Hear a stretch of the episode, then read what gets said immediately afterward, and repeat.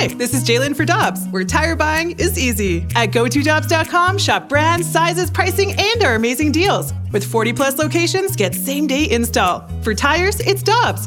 For deals you can use, click on GoToDobbs.com now.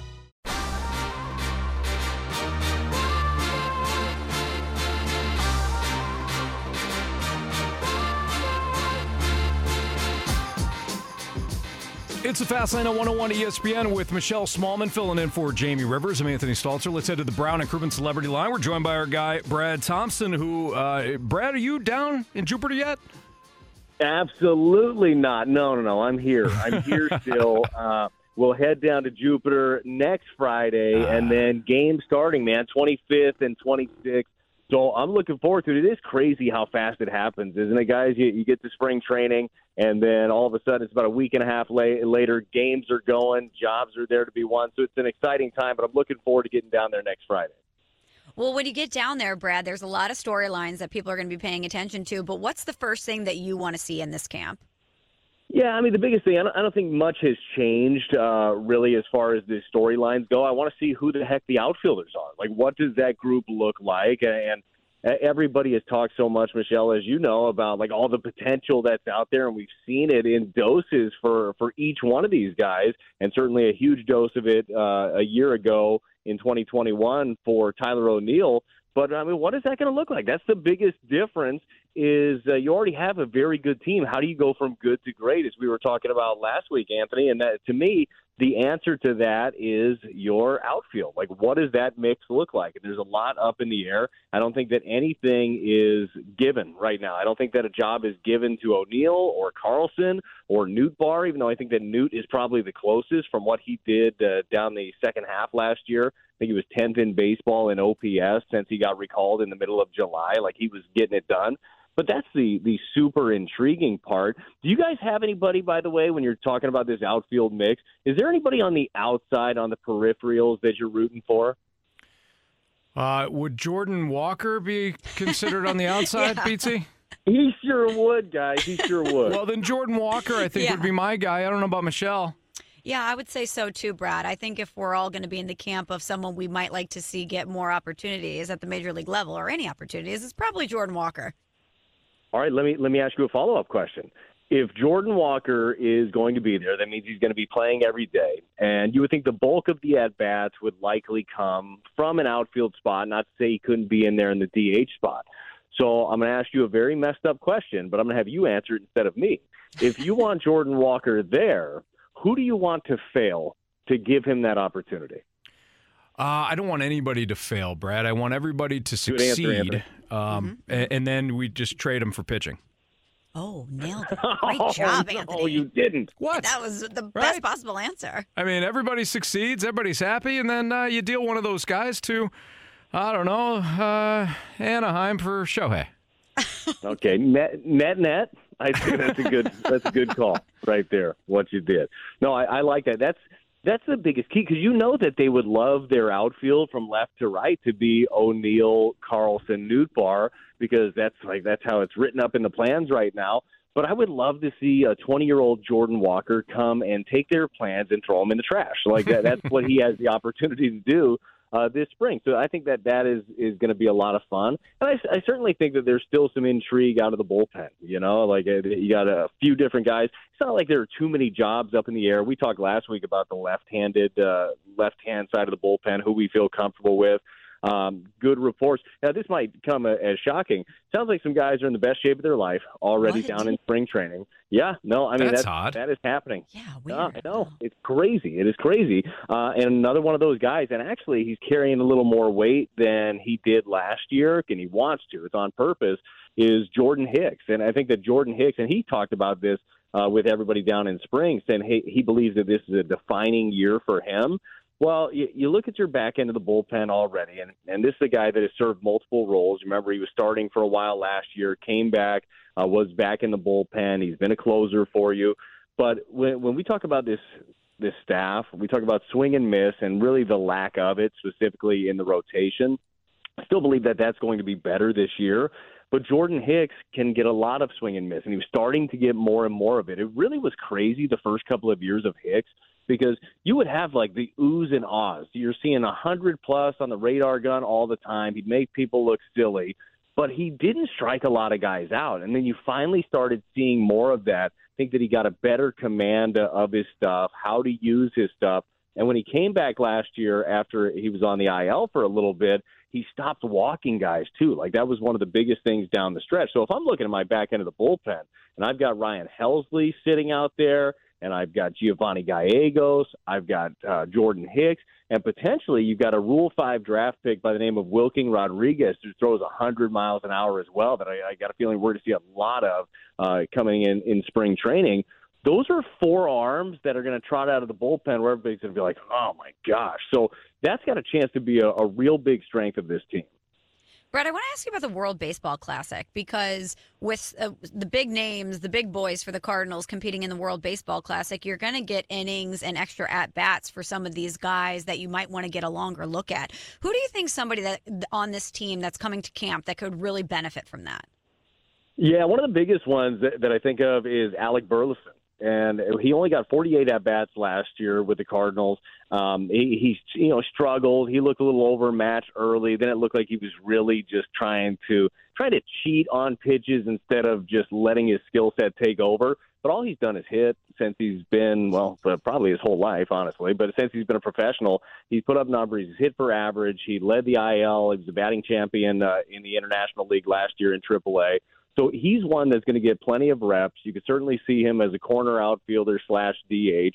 Uh, but the the other guy that is super interesting, and I bet you guys have already talked about him because uh, watching some of his batting practice from down in Florida, you just say, "Oh my, look at him!" Is Moises Gomez?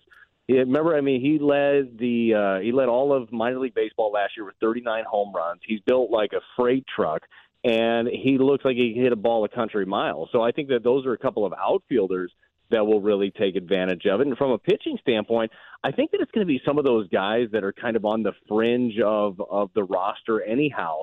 Not that Jake Woodford needs to do more to prove himself, but Jake's probably going to get even more innings and he's probably near the end of the roster right now. I think he's done a really good job but he'll get more innings. I think that you're going to see Dakota Hudson, who will be on this roster, but still get more uh, more innings. Drew Verhagen, uh, that's Jamie Rivers' guy. Look, he's, he's I don't know what he is.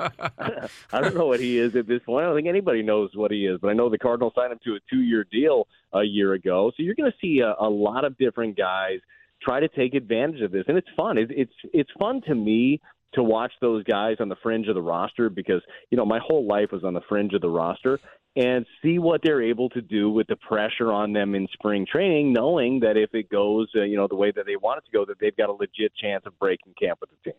Yeah, I'll tell you what you did with that pressure. You turned it into a World Series ring, Brad. That's right you know, uh, pressure. You know, uh, diamonds aren't diamonds made from pressure. Absolutely. yeah. That's what they say. I don't know, something like that. Yeah, and you are a diamond, that's for sure. Brad Thompson joining us right now in the fast lane on 101 at ESPN. A lot, uh, a lot of stories this week have been centered on the rule changes. Brad, what's the one rule change that you feel could most impact the game?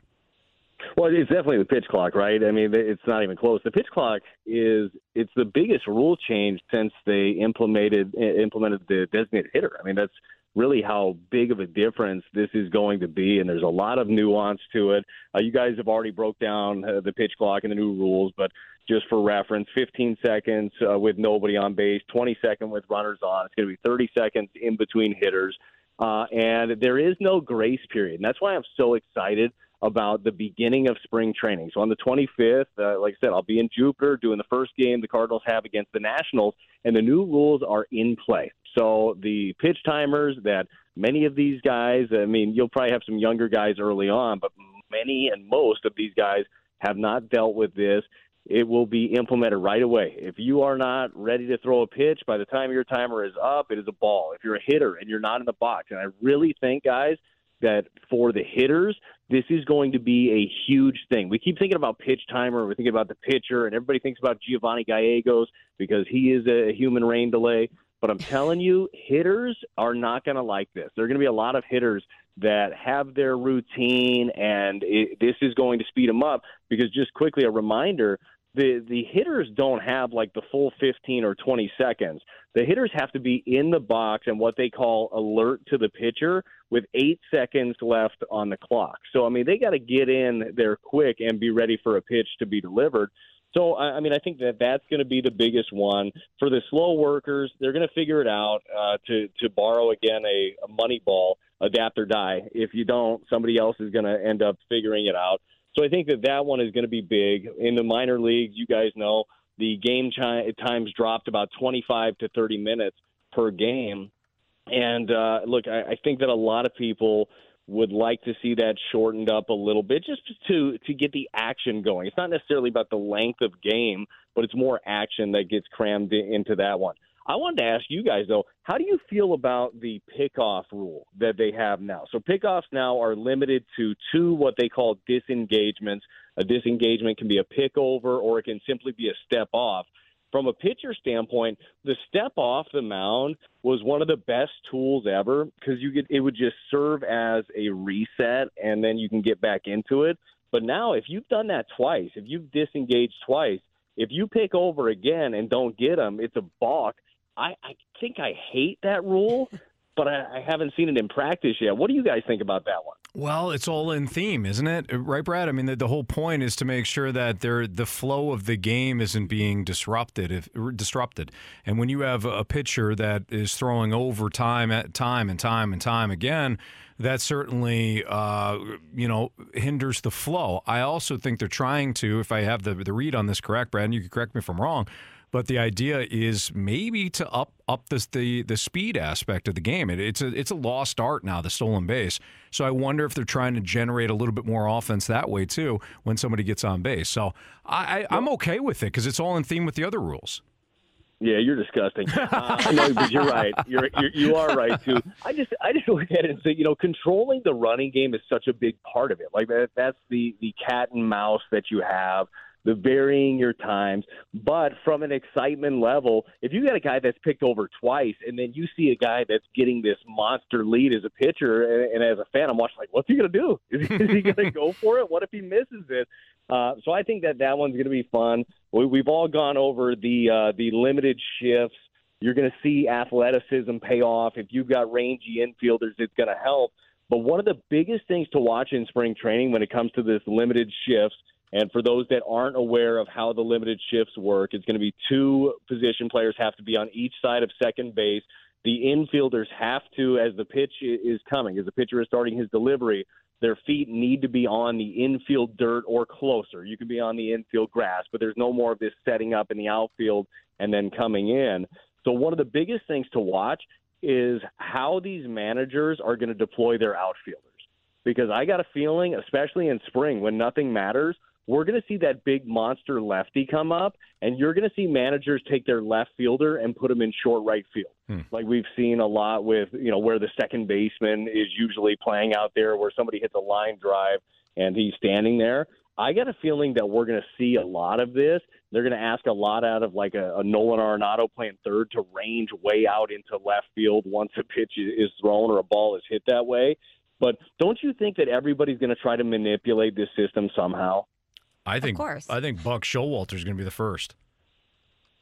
Oh yeah, Buck will be in on that for sure, and I think that Oli will too. I really like. Uh, might as well. You might as well try to put out your best defensive uh, alignment and try to beat it. Now, all it's going to take is a couple of random flares down the left field line from that big uh, left-hander that turns into a triple, and you say, "Boy, this might not be worth it." Right, but you get it, your... it's worth a try a starting pitcher starts he starts heading towards you. It looks like he's going to choke you out if you're a manager, and you're like, okay, you know what? I'll stop. I'll stop that. That's yes. fine. Yes, but the, a guy that comes to mind though when we're talking about this, the, the idea of it is really Brendan Donovan. Like, all right, put Donnie in left field and then plug him in there at that little, uh, you know, in between there as the rover, if you will, in a situation like that you're always going to manipulate something, but know this, and I think that teams know this, and I bet Major League Baseball has told them this. Say, hey, we're not going to legislate this yet. But if you make a mockery out of the rules that we're putting in play right now to stop all of this stuff, we'll limit that. And then you'll see what they did experimentally in the minor leagues for a little bit. Where you have basically circles in the outfield, and it just picture a video game of where an outfielder has to be standing Wow. when a pitch is thrown. I mean, that that's how far we're going to end up getting if all of these teams continue to try to take away or try to get that advantage. Brad, one thing we haven't really talked about today is that the Cardinals won their arbitration hearing against Ryan Helsley. He's going to earn 2.15 million, which was submitted by the Cardinals instead of the 3 million that he and his camp had submitted. What did you think of this specific ruling and what do you think about the arbitration process in general? Yeah, it's a tricky process, isn't it? I mean, you, you go in there and you tell your players all year long how valuable they are and how much they mean to the team, and you send them off in the offseason. Say, hey, work like crazy. Uh, we we need you, Ryan. You're our rock. He turned into one of the best relievers in the game of baseball. I know MLB.com, uh, their best 10 now, had him as the number 10 reliever in baseball. I believe he's better than that with, with the skill set that he's got. But then you go into an arbitration process where you both file numbers. And you guys know once you file that number, the Cardinals have gotten to the point where it's a, they call it file and trial. If you file, there will be no more negotiations unless it's on a long-term deal. You end up going to trial. And by the way, a long-term deal still could get worked out for Helsley. They could buy out uh, a couple of years of arbitration if they wanted to. Still at this point, but then they go into this uh, meeting and they tell you how bad you are and why you're not worth the money and, and like how this guy's better than you, that guy's better than you, and you're trying to make the case like, oh, no, that's not what you said before. I thought I was really good. You said you liked me. it's a, it's a I know, I know. I thought we were in love. Uh, I feel like it's a flawed system. I don't know what's a better system for it, uh, but I do know. I, th- I think you have to be careful how you go after some of your players. And Ryan Helsley said all the right things uh, about it. He said, "Look, it was a little eye opening, and it kind of gives you a taste of the business of baseball and how it works." But I think that that one seemed a little bit amicable, even though they were they were pretty far off on their numbers at 2.15 and 3 million. I mean, that's a pretty good chunk of change uh, that's left on the table for him. But I'm sure you guys uh, either played or or read or heard the comments from Corbin Burnes about Oh, the boy. Brewers. Like he's he's pissed. Yeah, he is. He is he is upset about, uh, uh, about how they tore him down. He said that they basically told him he's the reason that they didn't make the postseason. It's Some of true. the stuff that you know d- down the stretch. I was like, really, really, the, the Cy Young from two years ago. He's a monster. He he's a, an incredible competitor. And if you want a chance this year, that guy is going to be the guy that you're going to ride. Certainly, they have Woodruff. He's good. Freddie Peralta's good. But Corbin Burnes is somebody that I would like to keep as happy as possible. And when I say that, I don't mean just give him every dollar that he wants. I'm not just saying, hey, pony up, whatever he says, forget it. We're not going to go to arbitration. But have a case against him that is at least not totally tearing him down. Like there, Right. there's got to be some sort of an amicable case uh, where you don't just uh, destroy a guy before you head into a season. Yeah, I like it. I think the Brewers are uh, doing this pretty smart. I think continuing to tick off their players, Brad. That that is how you build a team, quite frankly. So Brewers keep it up. Guys. You know what they do? They they need to trade him. You trade him now. Get it over with. Get him out of there. He's already upset. Take him out of the division. Or keep them in the division, trade them here. Tell him, Anthony. Tell him. Brad, we love you, man. Thanks for joining us. uh, love you guys too. I'll talk to you next week.